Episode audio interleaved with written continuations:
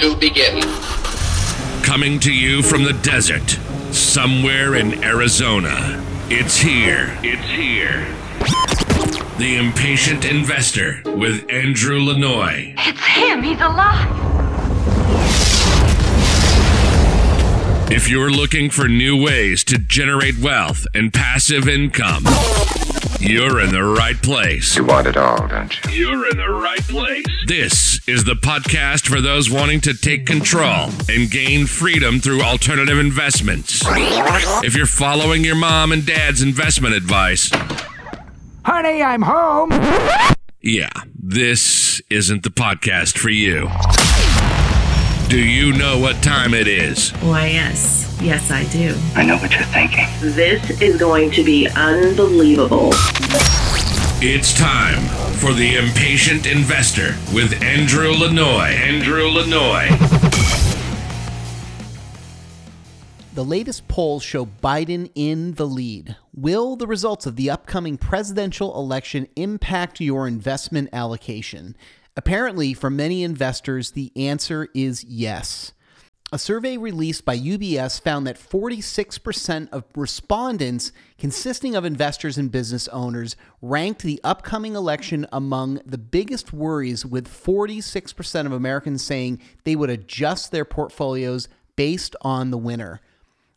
Election anxiety has historically led to increased volatility in the markets in the run-up to presidential elections. This year is no exception, as U B S noted in a statement that a closely contested U S election could indeed result in increased market volatility.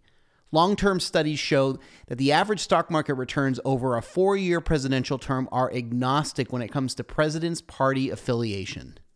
A recent Fidelity study found that the average stock market returns for the full four-year term following a Republican or Democrat win were nearly identical, with an eight point four percent versus an eight point two percent average return following Republican and Democratic wins respectively.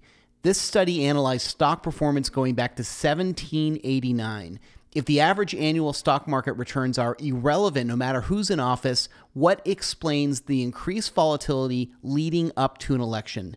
The simplest explanation is human behavior. Immediately following Donald Trump's victory in two thousand sixteen, the Dow immediately dropped eight hundred points overnight, but recovered by the closing bell the following day, up two hundred fifty-seven points. Did Trump do anything to impact underlying economic metrics within twenty-four hours? Of course not. He wasn't even in office yet. It was pure investor speculation and sentiment that contributed to the market volatility. This is true in every election cycle, no matter who wins. Elections are an indictment on stock market stability. Whereas economic fundamentals like corporate earnings, interest rates, and economic growth should be the bedrock of stock market valuation, more often than not, it's outside factors like elections that affect price more than anything else. So here's the question. Should the presidential election affect your investment allocation? It shouldn't.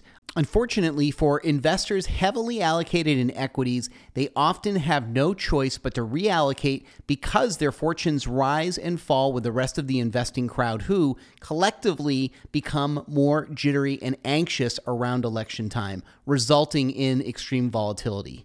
When we talk about financial independence, we're often referring to the most common understanding of the term, which is having enough resources to live as you wish for the rest of your life without having to worry about work. We should add to the end of that definition, without having to worry about work or any outside factors, conditions, or circumstances.